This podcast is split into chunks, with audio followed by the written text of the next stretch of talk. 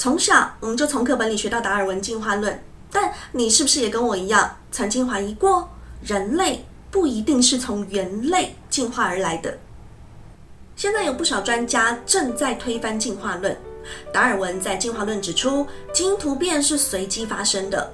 但二零二二年初，有专家发表了论文，研究一种会开花的杂草，证明引发生物突变的 DNA 并非随机产生，而是有规律可以依循的。事实上，就连达尔文自己都曾经说过，生物对他来说好比是黑盒子。他完全不明白生物在分子层面的精密组织，以为细胞非常简单，很容易从无生命的物质演化而来。所以达尔文当年其实对自己的进化论也不是十分有把握的。因此，达尔文说，如果可以证明有任何复杂的器官不能通过无数持续微小的改变形成的话，我的理论将绝对失败。也不能怪达尔文。毕竟，电子显微镜是到九零年代中期才成熟，让生物学家和科学家透过显微镜来观察细胞演化的复杂与奥秘。如果当年达尔文也能用电子显微镜来观察细胞的话，也许就不会有进化论了。现在，甚至还有一派专家认为，人类的祖先可能跟现在的海洋霸主曾经是好朋友。这个海洋霸主就是鲸。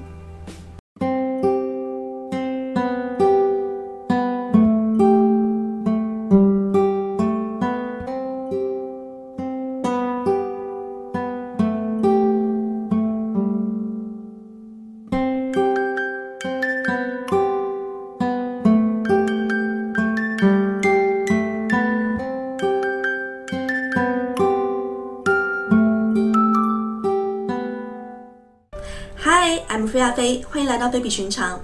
地球上超过百分之七十是海洋，学者们认为生命的起源与水脱不了关系。经过数亿年，演变成了现在数以万计的物种。之前的影片我们也聊过，人类对海洋的了解还不如外太空。而当今海洋里的霸主，其实在五千万年前曾经是在陆地上生活的，就是刚刚上面说的鲸。鲸其实不是真正的鱼类，它们虽然生活在海洋，但却是哺乳类动物，跟人类一样用肺来呼吸，所以其实叫它们鲸鱼不那么正确。一九七八年，陆栖哺乳动物古生物学家菲利普·迪安金格里奇教授带了一群考古队到巴基斯坦的苏莱曼山脉，他们在那边发现了大约五千万年前的古老生物骨头化石。五千万年前的巴基斯坦还是一片海洋。教授对着化石看了半天，实在想不出这到底是哪种生物。不久之后，队员们又在附近挖出了这个动物的其他身体化石。他们将化石带回实验室，拼凑起来之后，一个长得有点像狼的生物出现在眼前。但是教授发现，这个生物的耳朵有一块凸出来的骨头，叫中耳骨泡。这种特征在现今的地球上只有一种哺乳动物有，就是我们常称呼的鲸鱼。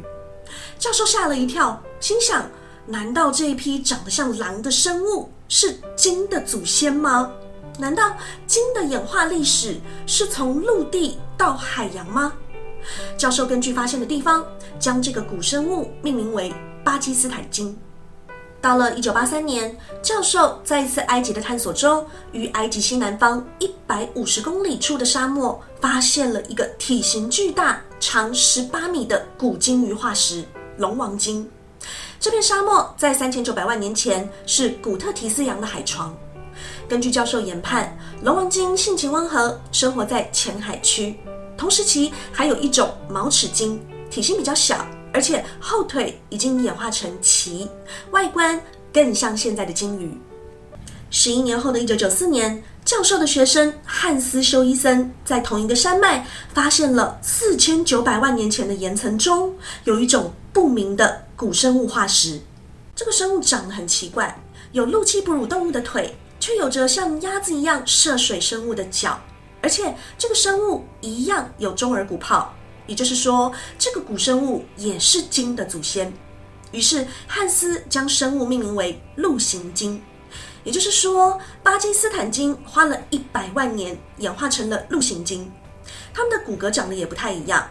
陆行鲸的尾骨比较宽大扁平，后腿骨向后上方稍微倾斜，而且变短变宽，身体也更具有流线型，代表它们开始适应水下的生活。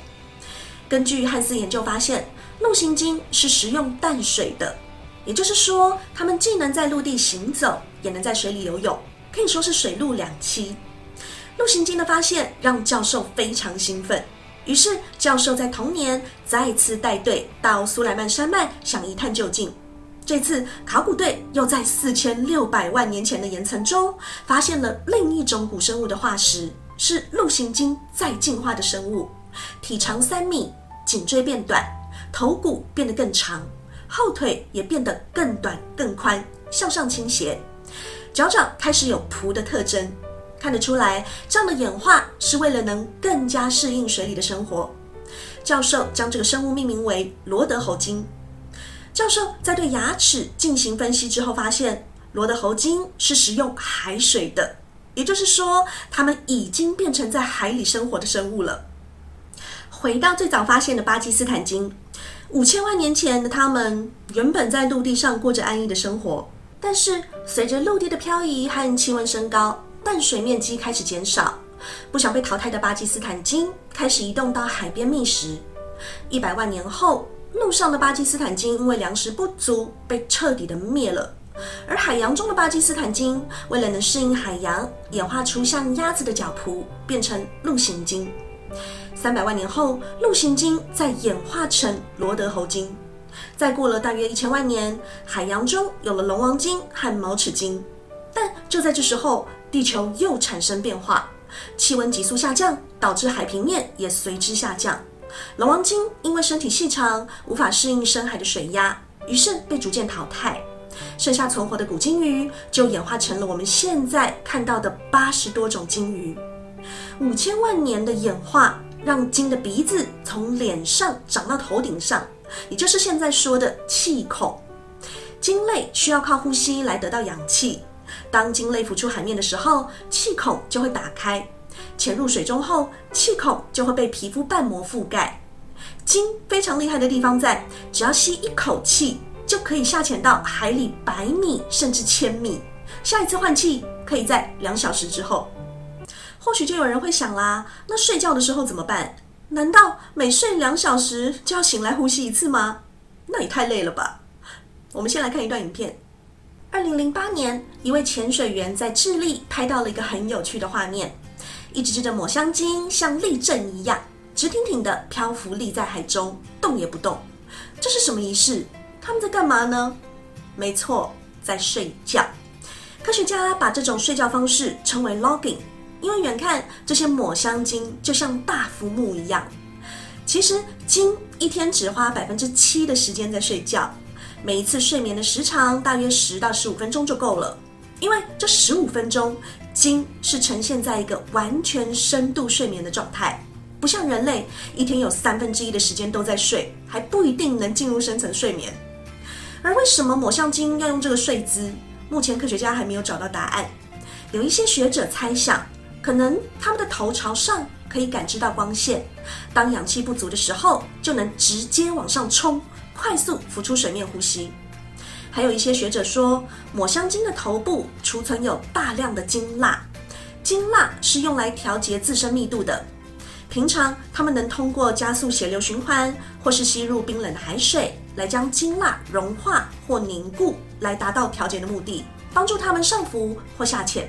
但当他们睡觉的时候，鲸蜡就会自动调节到上浮状态，所以就变成我们看到的立正睡好。界门纲目科属种，同样属于鲸目的海豚就不一样了。某些海豚每二十分钟就要换一次气。拿宽吻海豚来说，它们跟人类一样，每天会花百分之三十三的时间来睡觉。而且为了确保睡眠品质，它们发展出一套非常厉害的技能。在睡觉的时候，他们会把左右脑分开来睡。当一边的脑进入深层睡眠，另一边就会保持清醒。两边的脑。交换着轮流睡，而清醒的那个脑就会负责提醒换气、调整呼吸，并且注意有没有敌人来攻击。而且这样一脑二用的他们呢，其实每次睡眠都是进入身心完全放松的深度睡眠状态哦，真让人羡慕。鲸类可以说是现在的海洋霸主，蓝鲸是目前地球上发现最大的动物，性格温顺，以鱼虾为食。目前发现最大的蓝鲸长可达三十三点五公尺，体重两百吨，相当于二十五头多的非洲象。或是两千到三千个人的重量，它的舌头就跟一只大象一样重，心脏的大小相当于一台汽车。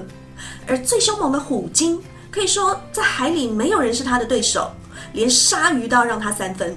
可能唯一要怕的是人类。很丢脸的是，对鲸类来说，人类可能是他们的天敌，但他们却待人类如至亲。我们来看一段影片。二零一八年，海洋生物学家南豪瑟在南太平洋库克群岛附近观察一只座头鲸。虽然是专家，但毕竟人的体型跟鲸相比还是相差甚远，所以南豪瑟保持了一段安全距离来观察座头鲸，互相不打扰。但奇怪的是，这只座头鲸不停拍打着尾巴，而且一直朝南豪瑟游过来，到最后甚至直接用头顶着南豪瑟游动。南豪瑟又紧张又兴奋。沉浸在当下的他，完全忽略了不远的地方有一只虎鲨正在对他虎视眈眈。当虎鲨离南豪瑟越来越近的时候，座头鲸干脆直接用背把南豪瑟顶出了水面。是的，这只座头鲸在保护南豪瑟，因为有鲸的保护，最后南豪瑟安全的回到船上。真的让人很意外，他们就是这么的有灵性。刚前面讲到鲸的演化。令人啧啧称奇。其实他们的死亡方式更让人动容。听说鲸是可以预知自己的死亡，当他们感知到的时候，就会独自默默地找一片宁静的海域，迎接死亡的来临。死后的鲸会沉入海底，形成一个新的生态系统，称为鲸落。海洋中的分解者会以鲸的大体为食，鲸庞大的身躯。支持着数以万计的生命生存，让这片暗黑的海底世界有一片被爱照亮的光。一条四十吨的鲸沉到海底，被分解的有机物面积，如果以自然有机物沉降来换算，至少要花两千年的时间。百年之后，鲸最后的有机物被分解完，剩下的骨架就会变成礁岩，成为海洋生物的寄居地，给这些流浪的海洋生物一个家。于是，一个新的生命循环再次展开。一经落，万物生。他们就是这样无私的奉献着，直到最后一口呼吸，最后一点身躯，连生命的最终都选择用回馈大自然的方式来走完。生于海洋，归于海洋。又或者可以说，他们的生命从来没有消失过，只是换了一种方式，继续在海中存在，周而复始，循环不息。这样无私无我的死法，可以说经络不是生命的终点，而是新生的起点。但经络是鲸在自然死亡下的状态，如果是搁浅或是非自然死亡的鲸，就没有这样的命运了。鲸爆，搁浅死亡的鲸体内的脏器会迅速腐败，细菌快速扩散，在体内产生甲烷、氨和氢硫化物等等气体，造成身体膨胀。最后撑破皮肤，一声爆炸巨响，内脏和血肉横飞，死状凄惨。而鲸为什么会搁浅？虽然科学家目前没有明确的答案，但有一个几率很大的可能是，垃圾、石油、化学原料等物质排放到大海，造成海水被大面积污染，使得海洋中的哺乳动物发育不全，损害了鲸的神经系统。再来就是人造声呐。它可能会干扰鲸的回声定位系统和自然脑波活动，使得鲸迷路来到海滩，最终搁浅。鲸待人类如至亲，人类待鲸如婢系。讲到这里实在很惭愧。那聊了那么多，到底鲸类跟人类的祖先又有什么关系呢？当年达尔文的进化论是用推论的。达尔文说，人类的祖先是生活在距今四百二十万年到一百万年前的南方古猿，而在南方古猿之前，还有生活在距今八百万年前的古猿。奇怪的来了，古猿和南方古猿之间有着三百八十万年的空缺，至今都没有找到任何这段时期的演化化石。上个世纪六零年代，英国人类生物学家阿利斯特哈代提出了一种假说，他认为化石的空白期，人类不是生活在陆地，而是生活在海洋中。也就是说，这个三百八十万年的空白期，可能就是水上海源的时期。一八七七年，美国的探险学家爱德华摩斯在日本发现了大森贝种，这是用史前时代的人类捕食的贝类建造而成的。这些贝种其实遍布在世界各地许多沿海地带，最重要的是，里面有很多的深海贝类。在那个没有潜水设备的年代。如果不是有超高的憋气和潜水技术，以及耐水压的身体，试问要如何取得这些深海贝类呢？海渊假说的想象是，几百万年前，地球经历了一次全球暖化，海平面急速上升，古猿类就像当初的巴基斯坦鲸一样，从陆地到了海洋，成为了海猿。而人类和鲸类的友谊，就是从那个时候建立起的。几百万年后，地球环境再次变化，海水退去，陆地露出，海猿就从海里回到了陆地。我比较好奇的是，会不会有些海员当时选择留在海里？如果有，那水行侠就不会只是电影剧本了，而且海底文明说不定真的存在哦。其实，在正常的情况下，鲸类攻击人类是非常少见的，除非人类对他们捕杀或是虐待伤害。例如，有些水族馆为了演出顺利，对鲸豚使用不当的方式管教、虐待，这时候他们才会对人类表现出攻击性。人类最好的朋友海豚，也是世界上最聪明的动物之一。神经解剖学专家认为，海豚可能是地球上除了人类以外，目前知道最聪明的一种动物。但大家有没有想过一件事？连鲨鱼都吃的鲸类，为什么唯独对人类这么友善？有人说是因为它们食物够多，不稀罕吃人；也有人说是因为它们的肠胃比较窄，吃东西又不咀嚼，所以把人吞进去了也不能消化，还是要吐出来。甚至还有一派生物科学家说，有可能人类的起源是来自海洋，而且我们的祖先在远古时期就跟鲸类是好朋友，这种友谊被写在 DNA 里。我知道这听起来很扯，但。也不是完全没来由的哦。比如说，大多数的哺乳动物，直到去世为止，都还是有生育的几率。全世界只有虎鲸、领航鲸和人类有停经的现象。还有，人类是所有灵长类动物里唯一会流眼泪的。人类排出的盐分还可以控制人体水和盐的平衡。海洋里的哺乳动物也是，它们从海水中获取盐分，再透过肾脏过滤，将没有用的盐排出体外。另外，灵长类动物几乎全身上下都有长又浓密的体毛，但人类的皮肤却相对光滑许多，这就比较像水里的鲸豚类。以及人类喜欢海鲜，但其他灵长类动物是排斥的。特别的还有，人类的脑部发育需要一种叫 DHA 二十二碳六烯酸的物质，这种物质大量存在于海洋生物中，就是我们在吃的深海鱼油。说成人吃鱼油可以帮助降低血压和三酸甘油脂，降低心脏病发和中风风险，还能有助于维持思绪清晰和代谢顺畅。现在连婴儿的奶粉里也加了 DHA。说能帮助婴儿脑部发育成长。